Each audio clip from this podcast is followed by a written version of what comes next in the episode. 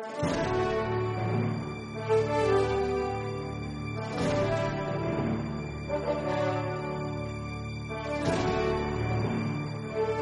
are listening to the Satellite Sisters. I'm Lian Dolan in Pasadena, California. I'm here with my sister Julie Dolan, who's in Dallas, Texas. This is our weekly recap of the CBS drama Madam Secretary. And Julie, in this particular episode, it was all about avoiding World War III, wasn't it? Uh, tensions were very high, Lian. Um, things were, it was very, very delicate. There were multiple uh, moving parts. Um, at any time, we could have been tipped into a big war. Yes. If you are new to Satellite Sisters, you can find out more about us at satellitesisters.com. We do a twice weekly podcast in addition to this recap. We've been on the air for 15 years. We have a new book out called You're the Best, a celebration of friendship. But we love doing these TV recaps because we love TV. And uh, Julie, at the book signing in Brooklyn, someone came up to me and said, We started listening to your show when you started doing Downton Abbey. So that was really fun. So see, new people coming to us through our TV recaps. But for this particular episode, I think it's important for you to know a couple of things. Julie lived in Russia for many years uh, as an expat there, and she is our connection to all things Rus- Russian and Eastern European. And uh, I have written actually for TV, so those those two things factor into our qualifications uh, for doing this Madam Secretary recap. Um, besides the fact that we just we covet Téa Leoni's hair, that I think is really why we're doing this, isn't it, Jill? She had a good hair show, didn't she? I she thought. did. It was excellent hair the, throughout. Yeah. okay. All right. Here are the storylines we're working with on this week's show. And it was it was called The Long Shot. It was just a big build up to what is clearly going to be an explosive sweeps week World War III storyline. I think it's very clever of the writers to use Russia as the evil empire because they have sort of presented themselves as that yes, recently, haven't yes, they? Have. Our friend Vladimir Putin is doing a good job of like he has reemerged as the evil empire. Yes, Lian, that's okay. true. All right, so uh, here are the storylines for this show. We're going to break it down on the home front. Okay. Uh, this, you know, every week there's sort of a story about what's happening at home with one of the kids or with the role of Madam Secretary as a mother or the marriage or Henry. So on the home front, this time we hear from middle daughter Allison and she's feeling really underappreciated, like she can't get her mother's attention. She has recently signed up for the school newspaper where she's going to write a column on fashion and she wants to get some backup from her mother. She wants Madam Secretary to take her to the mall on Saturday. She wants to discuss uh, high high low makeup options. And uh, so this storyline plays out throughout the whole show where we see basically Madam Secretary ignoring her middle daughter at the family breakfast table because because there is a crisis that could lead to World War III, and maybe she doesn't have time to go to the mall this so weekend. Yes, but, uh, but, somebody is doing a Téa, Leoni's makeup because it looks really good. I think she's going with the high, not the low makeup.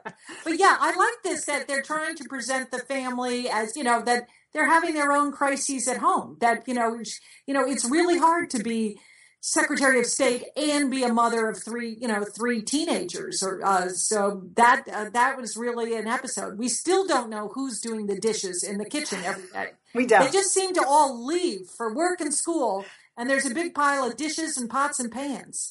we don't know. We don't know, but we do know that she is trying to have some work-life balance. But let's face it of all the jobs you got to pick in the world, there's probably about five or six where you really, really can't achieve work life balance. And I would think Secretary of State is one of them, right?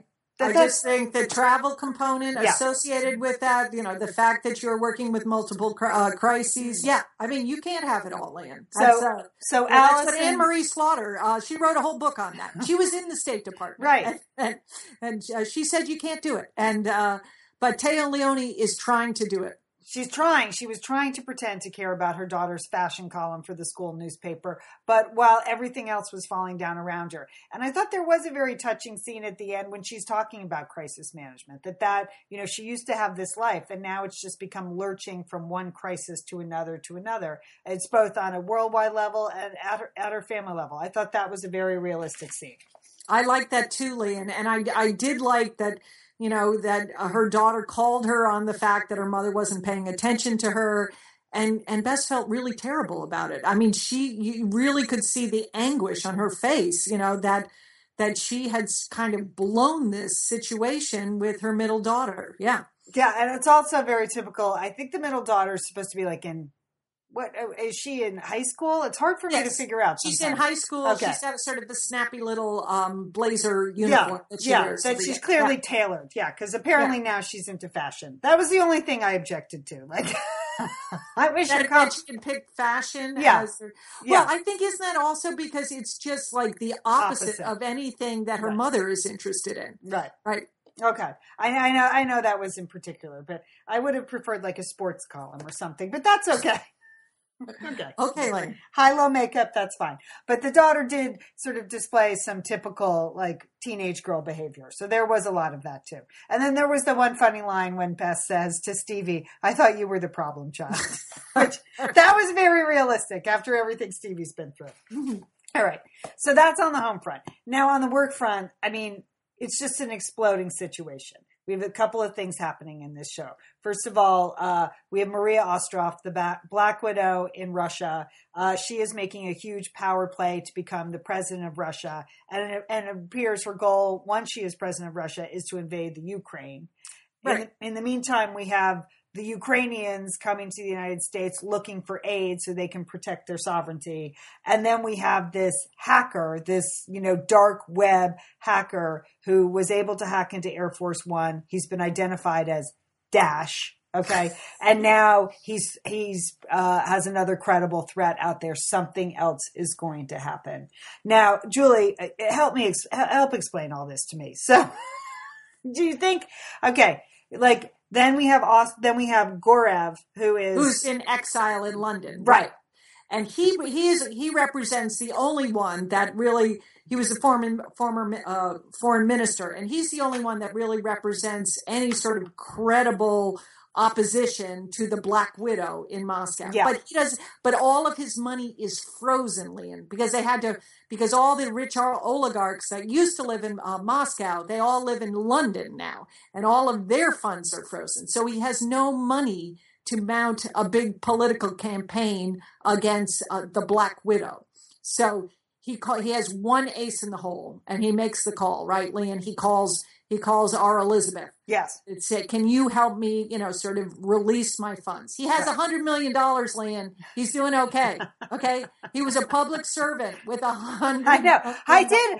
I, I did want to Yeah. ask about that. I was like, where is that money from? They don't really go into that, but like, it's what was that? What is that? That's he just, he just stole you it. know, the people in power, they've got Yeah. the money, Lian. Okay. That's how it works in Russia. So he's got a hundred million dollars, but um, he has no way to get access to it. And that uh, Bess tries to, she appeals to the British ambassador. Maybe he can help, but but they can't do that because that would open the floodgates to all the oligarchs. They would all want their money back. So. But Bess, you know, one one of the things, amazing things about her as Secretary of State is she always she's a very creative problem solver, right? yes, Link? she is.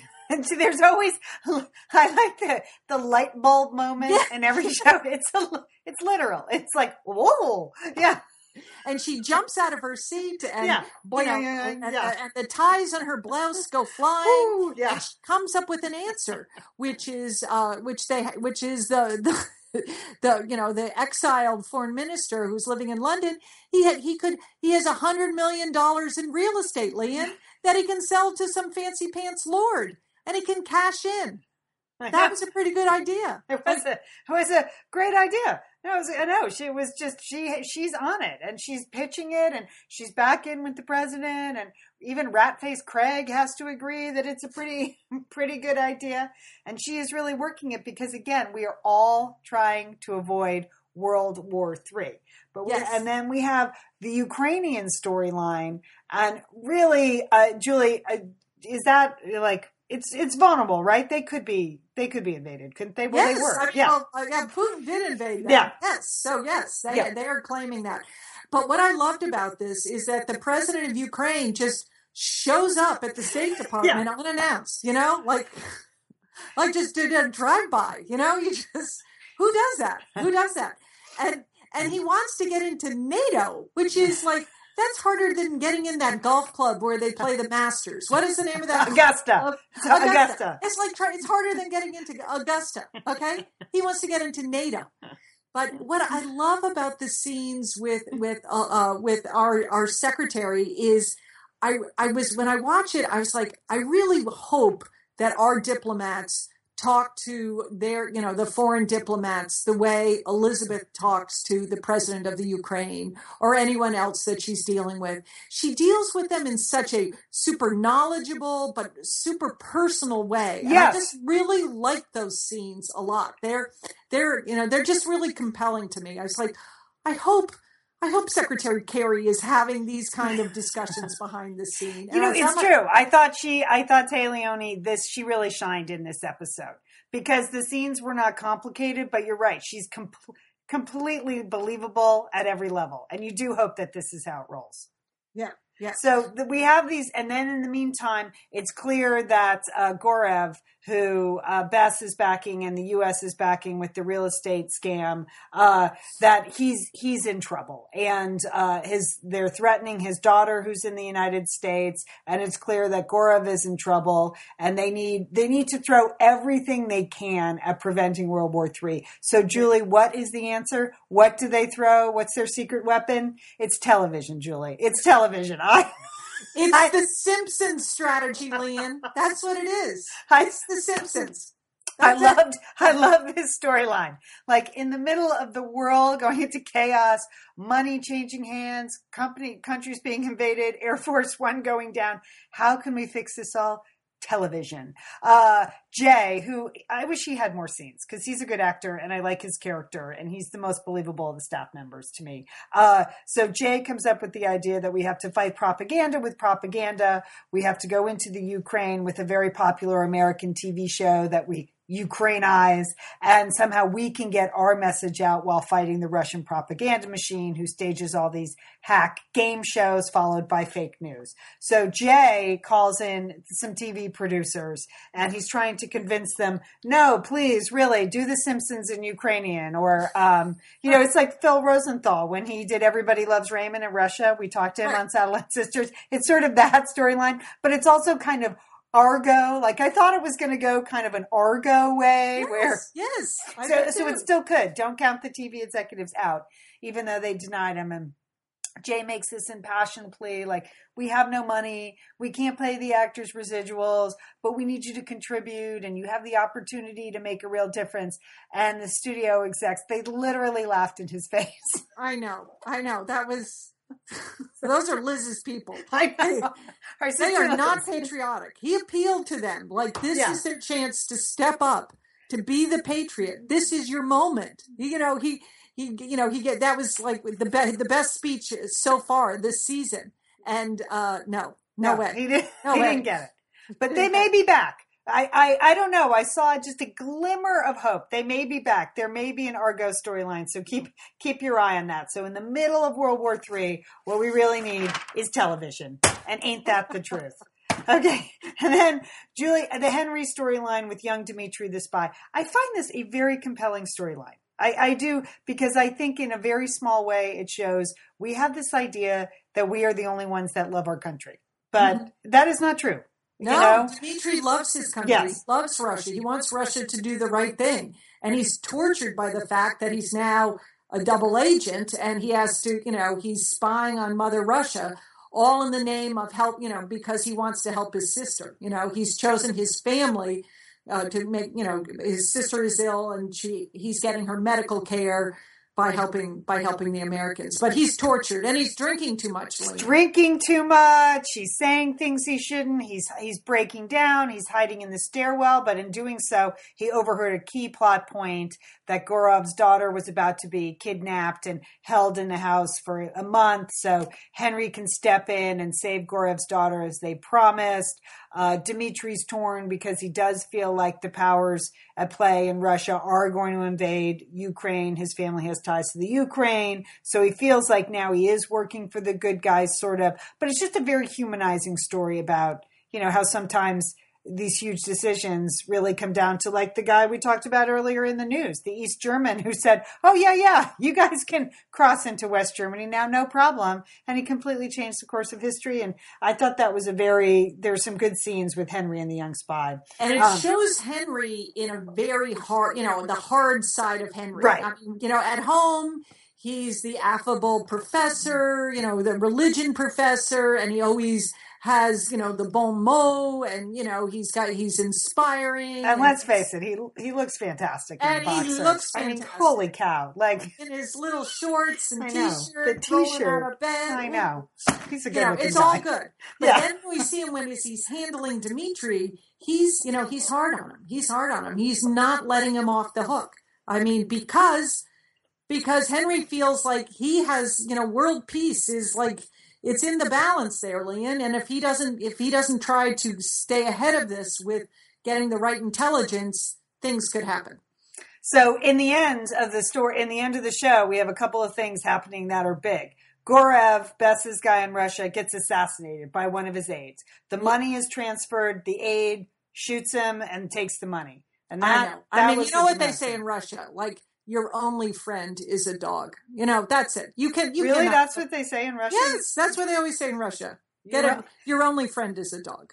They don't. You don't trust anyone. You're, even the trusted aide who was di- dialing the phone numbers for him shot him right in the head. That was that was that was very shocking, Lian. It was. It was shocking. And then we see Dash, the, you know, evil hacker. He takes down the Ukrainian president's plane. Miraculously, they managed to all parachute out of this plane. I, I don't believe that story. I, I think No. there's more to that story. There's more to that story. It's a little like the Russian plane going down in the Sinai earlier that we talked about earlier, Lian. I, I just I, I just don't know how they survived, Yeah. and whether or not the Ukraine the Ukrainians are somehow in on the hacking thing. I Yeah. don't know, Lian. I don't know. There's there's some unanswered questions here. Yeah, because they were, you know, skyping with the Ukrainian president in the field, and I thought they were going to pull back and reveal like that he was in Red Square or something. Yeah, there was something. I was waiting for that. And Bess is like, "Oh, go get some medical attention." I'm like, "Medical attention? He's going to have a couple of shots of vodka, I think. Doesn't need any medical attention." So yeah, there's some, something. Something was not right there. There's something iffy, iffy there about that and uh, and then Olga, the Gorev's daughter, returns to Russia, and Bess tries to make some peace with her own daughter. She gives that moving speech about just moving from crisis to crisis. So clearly, you know, we're setting up for the big, you know, Russian elections and what will happen. And this Dash is an interesting character. And in the meantime, you know, uh, Elizabeth just keeps moving forward. This uh, this week, Julie, the binder's full of blouses. Here's what we got. Um, we had both a red, a white, and a blue blouse. We had red, Yes, white, and blue. Yes. I She's think- sticking with that with those are the flag, you know, the colors of the flag, Lian. Yes. Yes. And uh, I have to say, my favorite was the blue blouse at the end. Me too, Leah. Yeah. I thought it really um, highlighted her hair. I thought it was a very strong uh, look for her. So yes, I like that too. And then I just want to call out the oversized blue loungewear sweater that she was wearing this week. That is so you, Leah. I can like. totally. I I- where where, did you you get that? spiralizer for Christmas? I'll get, I'll look at that uh, lounge sweater for you. How about that? Did you see the cuffs were a different color on the inside? There No, was there was a lot of style. I mean, I usually just wear large blue things, but that actually had a lot of style. I mean, she had a lot of good loungewear working this week, but that I just needed to call that out. And she had a great hair show, excellent hair show for Téa Leoni. So, um, so that that's that. Julie, anything else you want to add? Anything on No, and I think you? it was a very full episode. It was there was a lot to digest, and it really does set set us up for a, you know for next week's crisis. I mean, I you know I don't know where what what's going to happen. Yeah. You know, I do wish the president's character was a little bit more distinct. Sometimes I feel like he's sort of generic president, you know? Yeah. She had a little more happening. But other than that, I just thought I'd add that in. Okay, Lynn. okay. I don't write the show, though. So, I mean, Send them a couple of notes. I gotta- you know, they did take our note about having Jay shave his beard. So I, you know, who knows? They could be listening. Julie, they could be listening. All right. Uh, next week, we will be back with our Madam Secretary recap. For more information about us, you can go to satellitesisters.com. We are making appearances in your area. If you've newly discovered us, we're out on a book tour. We're going to be in Pasadena. We're going to be in Portland. We're going to be in St. Paul and we're going to be in Dallas. Information about that is at satellitesisters.com. We talk about lots of other things besides TV, but we just, we really love talking about TV. So there, there you go. All right, we're the Satellite Sisters. Julie, have a great week. You too, Lian. Don't forget, call your satellite sister.